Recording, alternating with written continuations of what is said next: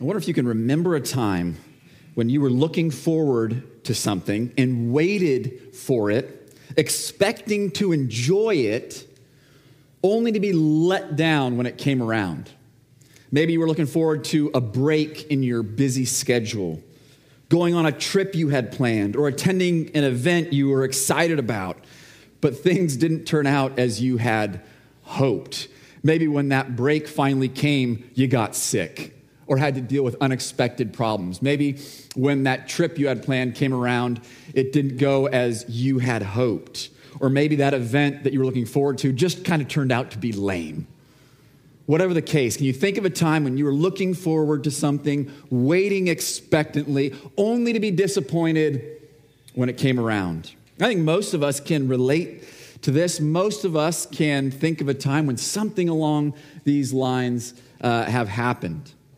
One of the things we've already seen in our sermon series going through Luke's gospel is that the Christian life is a life of waiting and waiting expectantly.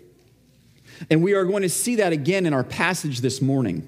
We are working our way through the Gospel of Luke, and our sermon passage this morning is Luke chapter 2, verses 22 through 38. If you have a Bible, I would encourage you to open up to Luke chapter 2. The good news for us is that while we are called to wait and wait expectantly as followers of Jesus, we will not be let down as we wait for the Lord to deliver on his promises. Last week we read about the birth of Jesus, and today we'll read about what took place a few weeks after his birth. And what we're going to see is that a few weeks after Jesus was born, Mary and Joseph had a very eventful and revealing trip to the temple in Jerusalem. So I'll read Luke chapter 2, verses 22 through 38, and I encourage you to follow along. And when the time came for their purification, according to the law of Moses, they brought him up to Jerusalem to present him to the Lord, as it is written in the law of the Lord every male who first opens the womb shall be called holy to the Lord, and to offer a sacrifice according to what is said in the law of the Lord a pair of turtle doves or two young pigeons. Now there was a man in Jerusalem whose name was Simeon, and this man was righteous and devout, waiting for the consolation of Israel. And the Holy Spirit was upon him, and it had been revealed to him by the Holy Spirit that he would not see death before he had seen the Lord's Christ. And he came in the Spirit into the temple. And when the parents brought in the child Jesus to do for him according to the custom of the law, he took him up in his arms and blessed God and said, Lord, now you are letting your servant depart in peace according to your word. For my eyes have seen your salvation, that you have prepared in the presence of all peoples a light for revelation to the Gentiles and for glory to your people Israel. And his father and his mother marveled at what was said about him. And Simeon blessed them and said to Mary, his mother, Behold, this child is appointed for the fall and rising of many in Israel, and for a sign that is opposed. And a sword will pierce through your own soul also, so that the thoughts from many hearts may be revealed. And there was a prophetess, Anna, the daughter of Phanuel of the tribe of Asher. She was advanced in years, having lived with her husband seven years from when she was a virgin, and then a widow, and then as a widow until she was 84. She did not depart from the temple, worshiping with fasting and prayer night and day. And coming up at that very hour, she began to give thanks to God and to speak of him to all who were waiting for the redemption of Jerusalem. Well, the first thing I want to do is give an overview of what we see in our passage before we consider the main point of the text. Last week, we read about the birth of Christ in Luke chapter 2, verses 1 through 21. And in verse 21, we read, And at the end of eight days, when he was circumcised, he was called Jesus, the name given by the angel before he was conceived in the womb. Last week's passage ended with Joseph and Mary following the law of Moses regarding Jesus' circumcision. And our passage today begins with the couple following other prescriptions in the Mosaic law. when we see this reference to the law of Moses, it's a reference to the law that God gave to his people Israel at Mount Sinai through his servant Moses. And God gave his people his law so that they would know how to live in right relationship with him and enjoy his presence among them. God chose his people Israel out of all the nations of the earth to be his special people, his treasured possession. And he gave them his law so they would know how to live as his people, live as his treasured possession. His law was good, and it was good for them. In verses 22 through 24, we see that the purification and presentation required by the law were carried out. Now, the purity laws of the Old Testament, which we read about in Leviticus, are foreign to us, and sometimes they're difficult to understand. But to summarize briefly, the Lord gave the Israelites these laws, ceremonies, and rituals to teach them about His holy character and what is necessary for His people to enjoy living in his holy presence. God is holy. He is without any sin, any stain of sin. And his presence is the realm of life, it is the realm of light. And so he wanted the Israelites to understand that in his presence, there could be no sin, there could be no death, there could be nothing associated with death. And so they had these ceremonies and these rituals and these laws and these purity laws and cleanness laws so they could understand this. So they could understand that anything related to death was meant to be separate from the presence of God, which is the realm of life. He wanted them to understand these distinctions. He wanted them to understand the problem of sin. He wanted them to understand his holiness. He wanted them to understand the connection between sin and death and his holy presence and life. And so he gave them these laws to that end. And so in Leviticus 12, we read that when a woman gave birth to a son, she was unclean for seven days and then had to wait 33 more days for her purification to be completed. But her purification would not be com- uh, completed until she offered a lamb for a burnt offering and a turtle dove or a pigeon for a sin offering. However, a provision was made for someone who could not afford a lamb. In Leviticus chapter 12, verse 8, we read, And if she cannot afford a lamb, then she shall take two turtle doves or two pigeons, one for a burnt offering and the other for a sin offering, and the priest shall make atonement for her, and she shall be clean.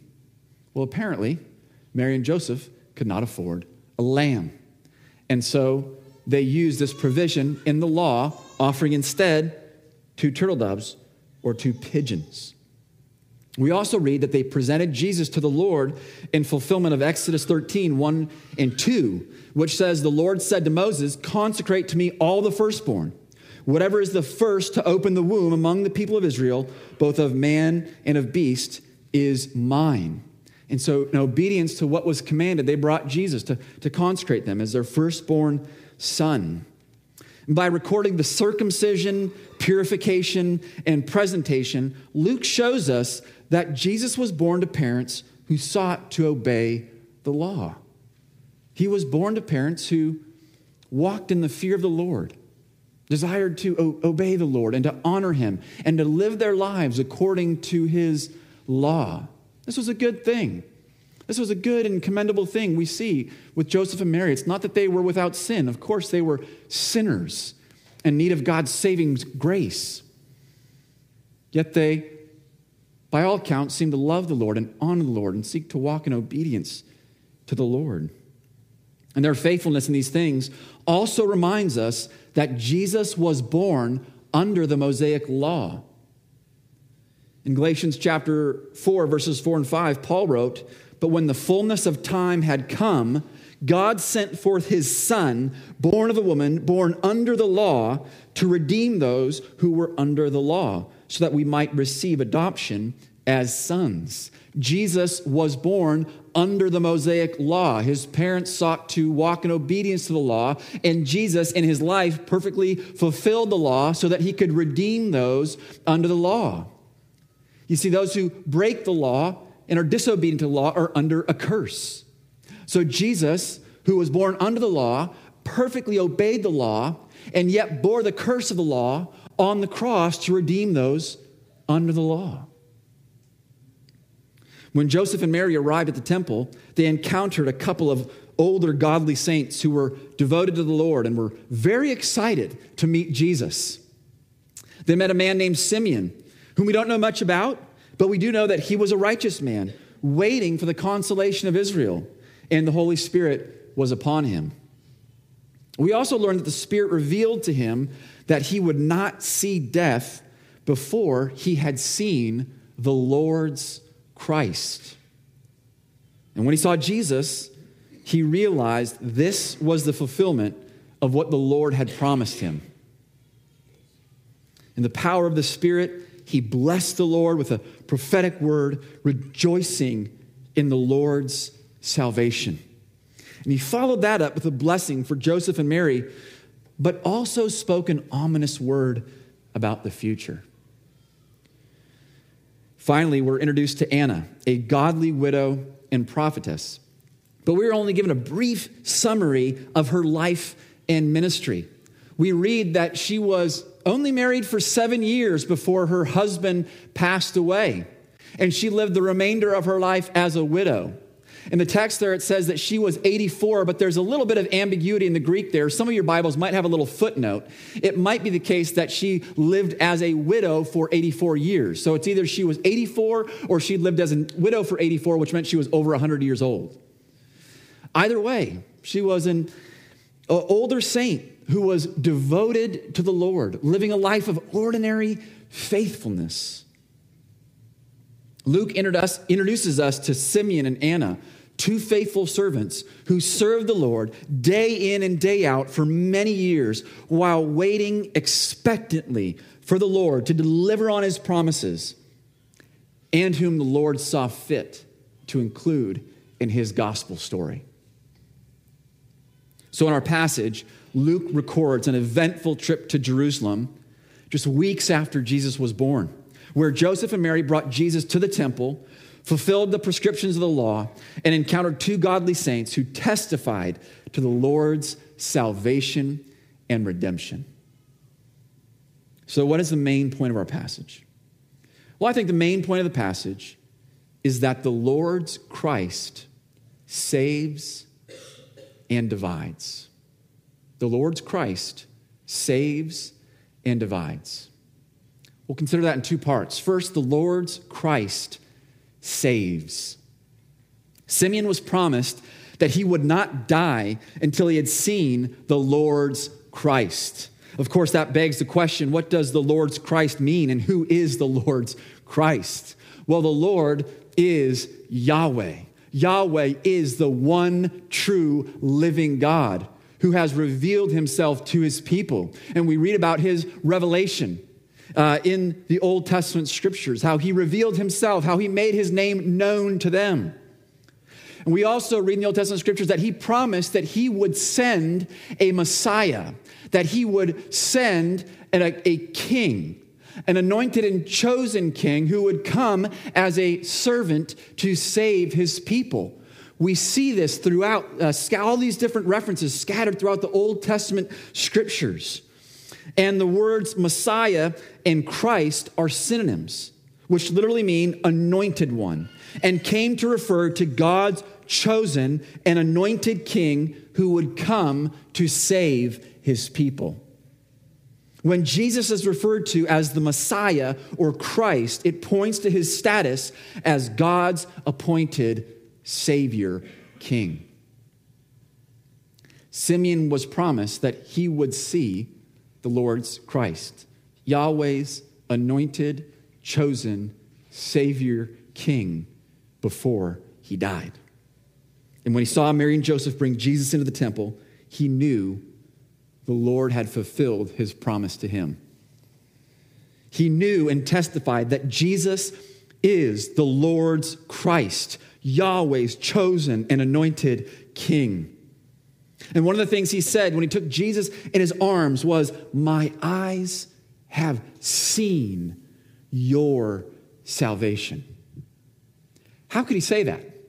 How could he take up this baby in his arms and say, My eyes have seen your salvation. Isn't salvation an act? Don't we think of salvation as an act? Think of someone drowning. Someone drowning and someone jumps in to rescue them. Someone jumps in and pulls them out of the water. That's an act of salvation. That person is saved from drowning. Or consider someone trapped in a burning house and a, and a firefighter goes in and rescues and pulls them out. That is an act of salvation. And indeed, that is true. Salvation is an act. But all Simeon was doing was looking at a baby. Well, what we see in Luke's gospel is that salvation is one of his favorite words and most significant themes. Salvation is one way of describing Jesus' entire mission as he came to seek and save the lost. And salvation is indeed a plan, an act of God to deliver his people from sin, death, and Satan. But we don't only think about his salvation in terms of this, this plan and, and act. We also see that salvation is a person. It's not merely a what, it is a who. So when Simeon looked at Jesus, he could say, My eyes have seen your salvation. Friends, salvation is found in Jesus, and it is only found in Jesus. In Acts chapter 4, verse 12, Peter declared, And there is salvation in no one else. For there is no other name under heaven given among men by which we must be saved. Salvation is found in Jesus, the person of Jesus Christ. How else do we see the Lord's salvation described in our passage? Well, in verse 25, we read that Simeon was waiting for the consolation of Israel. In verse 38, Anna was speaking to all who were waiting for the redemption of Jerusalem.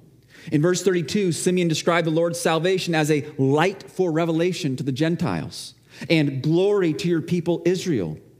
What do these phrases teach us about the Lord's salvation?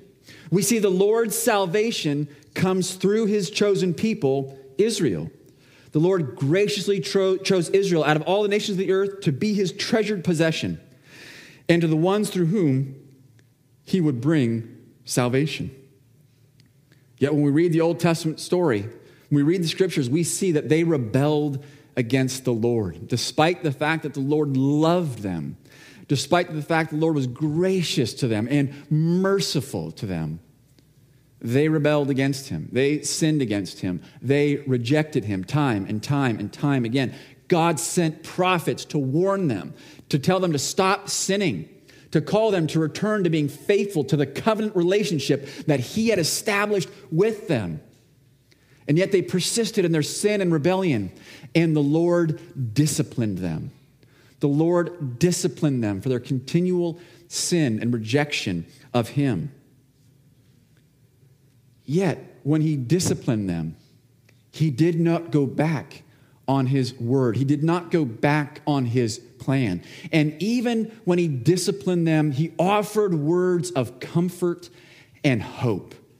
And we see this in numerous places. For example, in Isaiah chapter 40, verses 1 and 2, we read, Comfort, comfort, my people, says your God. Speak tenderly to Jerusalem and cry to her that her warfare is ended, that her iniquity is pardoned that she has received from the Lord's hand double for all her sins. God promised comfort to his people, and Jerusalem was the epicenter of God's people in their special place of worship.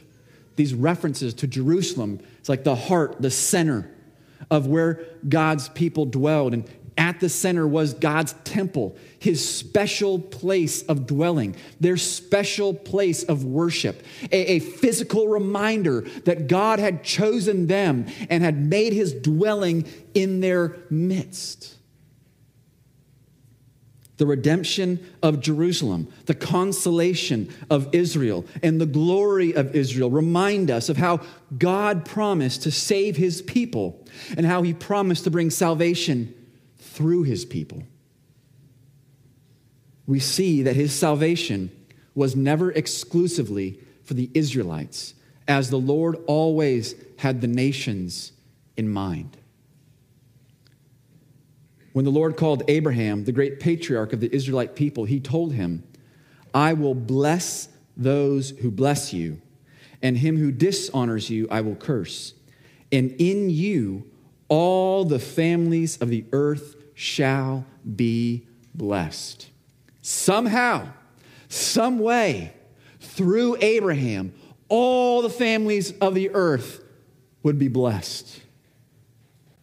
And moreover, the Lord foretold through his prophet Isaiah that the Messiah, described as the Lord's servant, would be a light to the nations. In Isaiah 49 6, we read, Is it, or it is too light a thing that you should be my servant to raise up the tribes of Jacob and to bring back the uh, preserved of Israel. I will make you as a light for the nations, that my salvation may reach to the end of the earth. God promised to bring salvation to his people and through his people to the ends of the earth.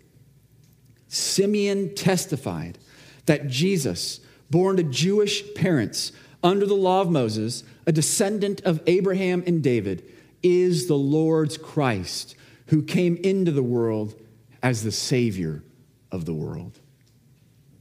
He came to save people from all over the earth.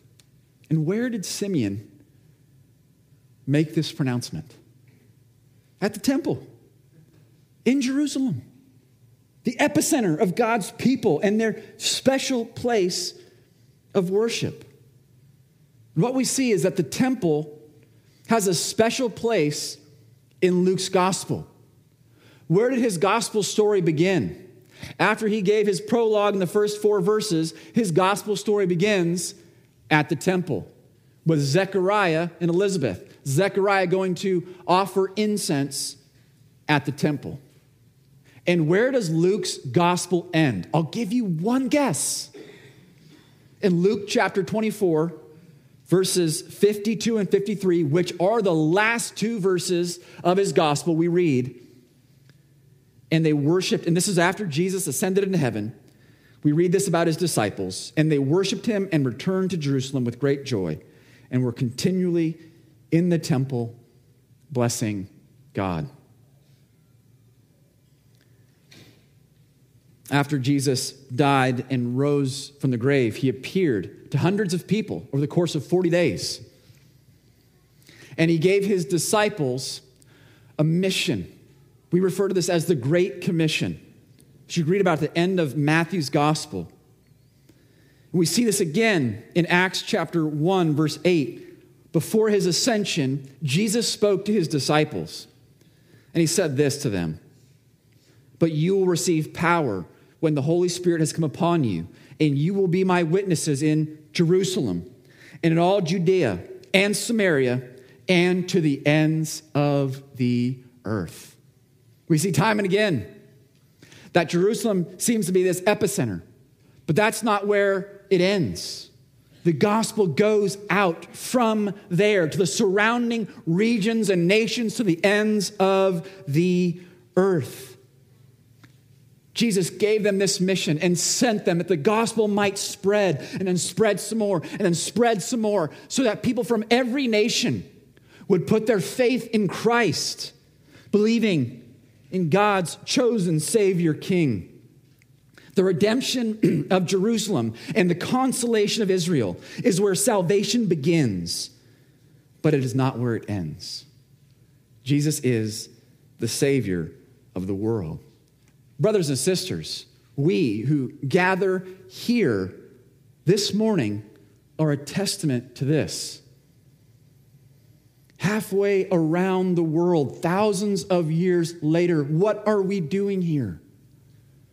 We are gathering in the name of Jesus. the Lord's Christ, our Savior King. The gospel has spread. People from all nations are trusting in Christ for their salvation. Praise the Lord.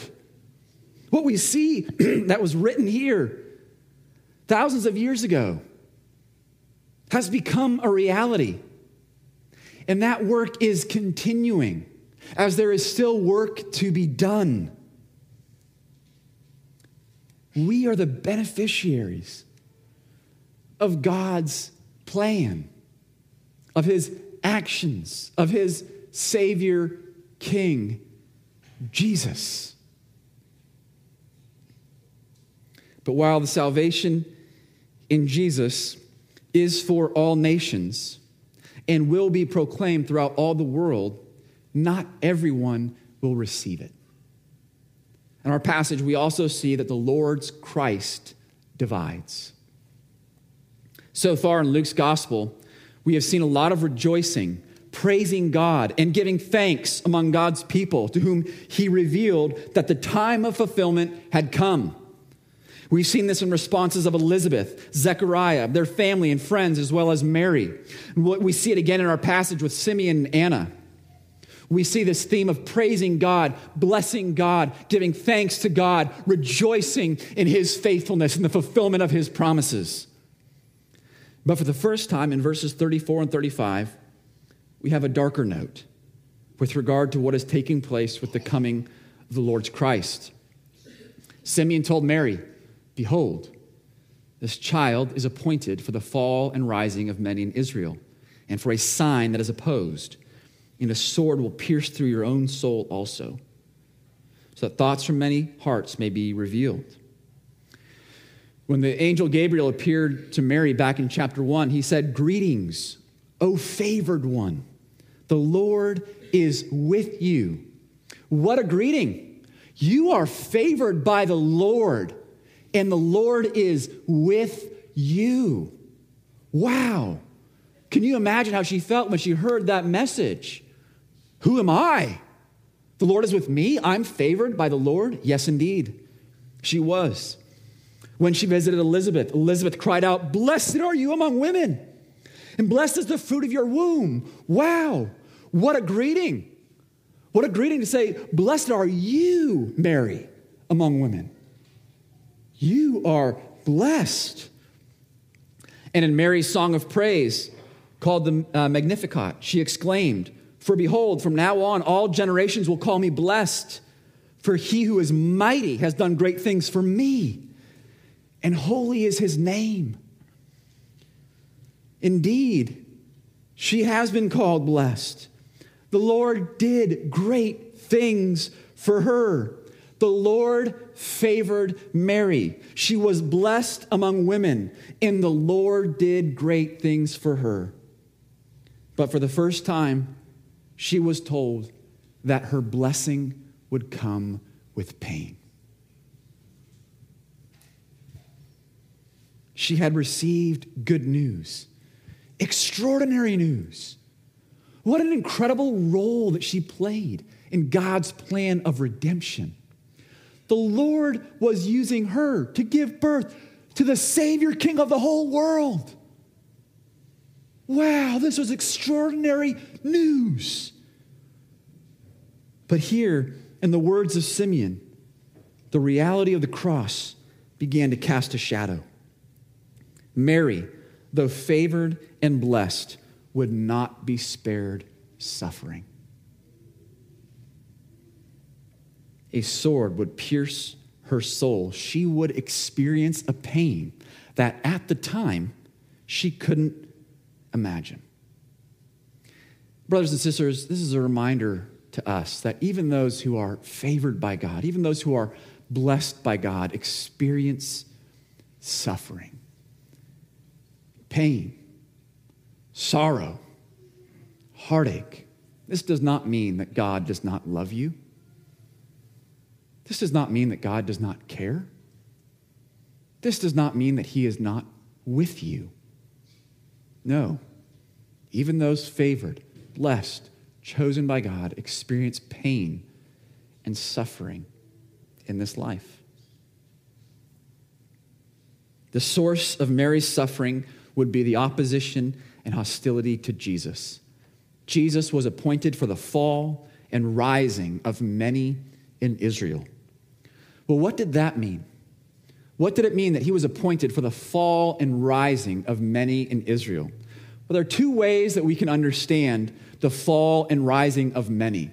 It's possible that the fall and rising of many refers to one group of people who will fall and then rise, or it's referring to two different people, or two different groups of people, one group who will fall and one group who will rise. If he's referring to one group of people who fall and then rise, it might be an allusion to Micah. In Micah chapter 7, verse 8, we read, Rejoice not over me, O my enemy. When I fall, I shall rise. When I sit in darkness, the Lord will be a light to me. Perhaps the reference here is to the fact that suffering precedes glory. This was true of Christ. He suffered before glory. And that's often true of the disciples of Jesus, those who follow him. We experience suffering, trials, hardships in this life on our way to glory. In Romans 8:18, 8, Paul said, "I don't think that the suffering of this present time compares to the glory to be revealed to us." So perhaps the fall refers to those who suffer in this life, but who rise again and experience glory in all eternity. But if he was referring to two groups of people, one group who fall, another who rise, then it might be an allusion to Isaiah 8 where those who oppose the Lord stumble and fall. In Isaiah 8, 14 and 15, we read, And he will become a sanctuary and a stone of offense and a rock of stumbling to both houses of Israel, a trap and a snare to the inhabitants of Jerusalem. And many shall stumble on it. They shall fall and be broken. They shall be snared and taken. Indeed, for many, Christ is a rock upon whom they stumble and fall and are broken. Either way, we know that Jesus divides, as he is also described as a sign that is opposed. In his ministry, many opposed Jesus, even though he was sent from heaven. Indeed, Jesus divided the nation of Israel. Throughout Luke's gospel, we will see many people receive, welcome, and believe in Jesus. But oftentimes it's the case that it's people whom culturally would not be expected to respond well to God and the ones sent from God. Oftentimes, the ones who respond to Jesus in Luke's gospel are the, the marginalized, the, the outcasts, the notorious sinners. We also see that there were many who opposed Jesus during his ministry. And oftentimes, the ones who opposed Jesus, opposed Jesus during his earthly ministry, was the Jewish religious establishment the religious leaders, perhaps the ones whom culturally people would expect to respond well to God and the one sent from God. Yet they opposed him, and there was hostility. They hated him, and eventually had him put to death. But it was not only the people of Israel who were divided over Jesus. Just as people were divided on Jesus during his earthly ministry, people were divided over Jesus after his death, resurrection, and ascension. We see this in the book of Acts as the gospel began to spread to different cities and regions and nations. It was oftentimes the gospel was met with acceptance and rejoicing. There were those who believed, but then there were those who resisted and opposed. This was true of Jewish uh, communities as well as non Jewish communities or Gentile communities. This was true. There was oftentimes this clear divide between those who received Jesus and those who opposed Jesus, those who embraced uh, the preachers of the gospel and those who opposed the preachers of the gospel. And the faithful preaching of the gospel continues to divide. In 1 Corinthians chapter 1 verses 22 through 24, uh, 24 Paul wrote, "For Jews demand signs and Greeks seek wisdom." But we preach Christ crucified, a stumbling block to Jews and folly to Gentiles. But to those who are called, both Jews and Greeks, Christ, the power of God and the wisdom of God. For many, the preaching of the gospel is a stumbling block and an offense. But for those who receive it, it is the power of God for salvation. Many people today may seem to be neutral or indifferent when it comes to Jesus. I'm not sure if you've encountered that. There tends to be an attitude and a disposition of, hey, whatever works for you is fine. What works for you is great. What works for, for me is great. If Jesus works for you and helps you live a better life, that's wonderful. I got no problem with that. There tends to be some examples of hostility, some examples of people who receive and believe, and some examples of people who just seem to be neutral or indifferent. But I think that is largely because people don't understand the claims that Jesus made about himself, or more poignantly, the claims he makes on their lives. When you understand the claims that Jesus made, that he claimed to be the way, the truth, and the life, he identified himself with the one true living God. The only way for you to receive the forgiveness of your sins is through him. When you understand the claims he made about himself and the claims he makes on your life, you must submit to him. You must humble yourself, repent of your sin, and believe in Him. That's your only hope for salvation. You can't save yourself. You must believe in Christ when you understand the claims that Christ made about Himself and you understand the claims that He makes on your life. You can't be neutral. You must either receive and believe or oppose Him. Friend, if you're not a Christian, our hope and our prayer for you is that you will respond to the gospel, the good news of Jesus Christ, by repenting of your sin and believing in Christ, because you too are in need of salvation. See, God is our creator. He is the one who made us. He is the creator of the heavens and the earth and all that is in them. And He created man, male and female, in His image to know Him, to enjoy Him, to obey Him, and to glorify Him. He created us for this wonderful purpose. And yet, every one of us has rejected God's purpose for our lives and his rule over our lives. We've all sinned. We've all disobeyed God. We've all fallen short of his commands. And therefore, we are all deserving of punishment. We are all deserving of God's judgment. We all deserve hell. Yet God, in His mercy and His kindness, sent Jesus Christ, His Savior King, into the world as the Savior of the world, that we might receive the forgiveness of our sins and the gift of eternal life rather than the hell we deserve.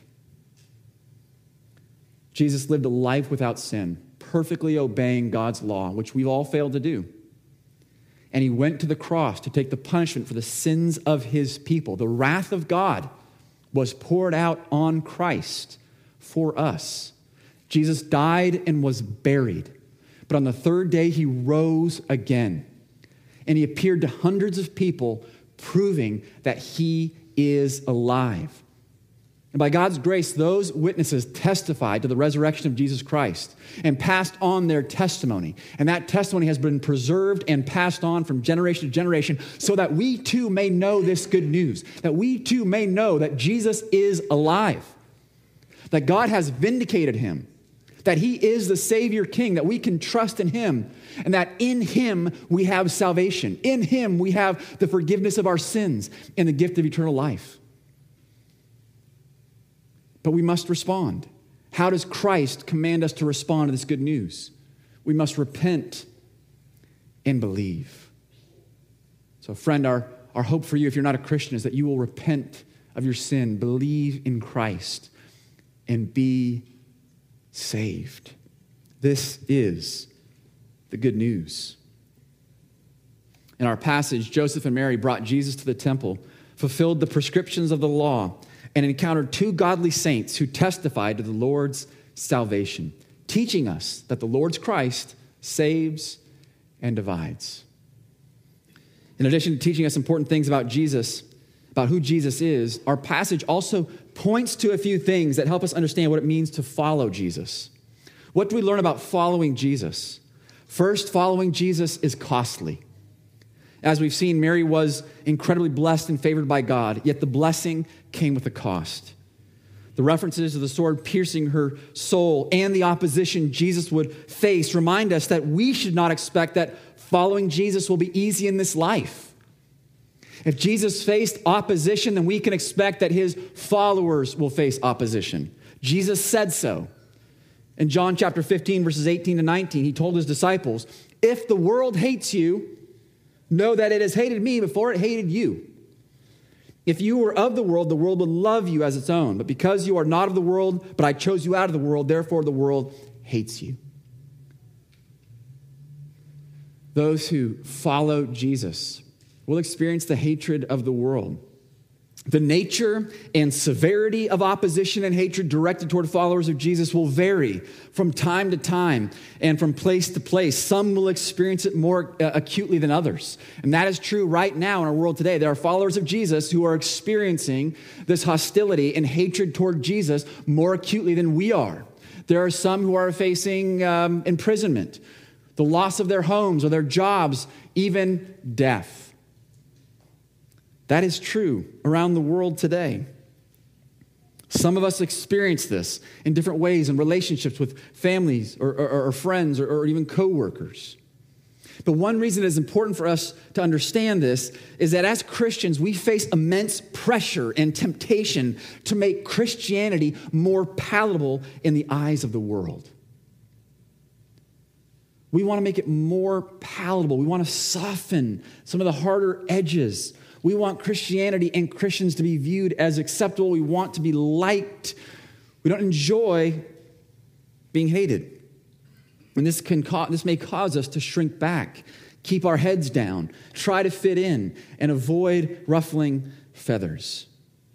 But, brothers and sisters, we are called to be bold for Jesus, to take risks for the kingdom, and to take up our crosses and follow Him. We want to be loving and kind to all, but at the same time, we must be bold, must be kind and loving and bold, taking risks for the kingdom, speaking the truth about Jesus, about who he is, who he claimed to be, and the claims he makes on our lives. We want to be bold. We want to take risks because we want the Lord to use us. And as the Lord uses us, we can expect that there will be those who oppose and those who hate. But we find comfort in Jesus when that happens. While following Jesus is costly, we also see that following Jesus is worth it. When Mary and Joseph arrived at the temple with Jesus, it was a climactic moment in Simeon's life. And when he saw Jesus, he said, Lord, now, now you are letting your servant depart in peace. I've seen Jesus. Now I can die. Simeon didn't have this whole list of things that he wanted to get done before he died. All he wanted was to see Jesus seeing Jesus was enough. Simeon understood something that we would do well to understand and believe. There is nothing better than seeing and beholding Jesus. Paul understood this well. In Philippians 3:8 he wrote, "Indeed I count everything as loss because of the surpassing worth of knowing Christ Jesus my Lord. All the good things in his life, everything that he had accomplished, he said, it's loss, it's, it's, it's rubbish, it's garbage, because now I know Jesus. And knowing Jesus is immeasurably better. Is there anything more important to you than knowing Jesus? Is there anything sweeter to you than knowing Jesus? Following Jesus is costly but worth it, and therefore we wait expectantly. We are not waiting for the first coming of the Christ as Simeon and Anna were. He came, but he also promised that he will come again. We are waiting for the second coming of Christ. When Jesus arrived, he brought with him the kingdom of God. The kingdom of God broke into the world, and we begin to experience that now. We begin to taste that now. But we wait, we are waiting for the consummation of his kingdom. We are waiting for Christ to return and to, to bring us home, the new heavens and the new earth. In Philippians 3 20 and 21, we read, But our citizenship is in heaven, and from it we await a Savior, the Lord Jesus Christ, who will transform our lowly body to be like his glorious body by the power that enables him even to subject all things to himself. We are waiting, and we are awaiting expectantly, and we are waiting for a good thing. And what we wait for will not disappoint us. It will not let us down. He is faithful. He is good. His promises are good. And so we wait expectantly for the return of our Savior, the Lord Jesus Christ. Let's pray.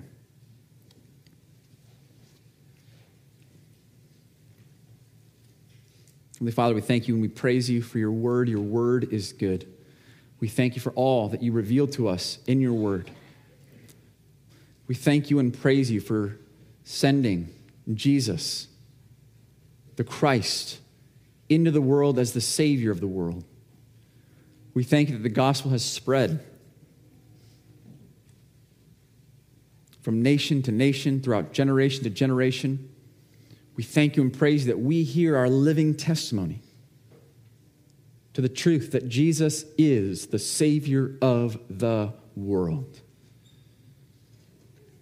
We pray that we would understand that following Jesus is costly but worth it. We pray that you would help us to wait, eager for the return of Christ, knowing that what you promised us is good and you will bring it about. Strengthen our faith, we pray. In Jesus' name, amen.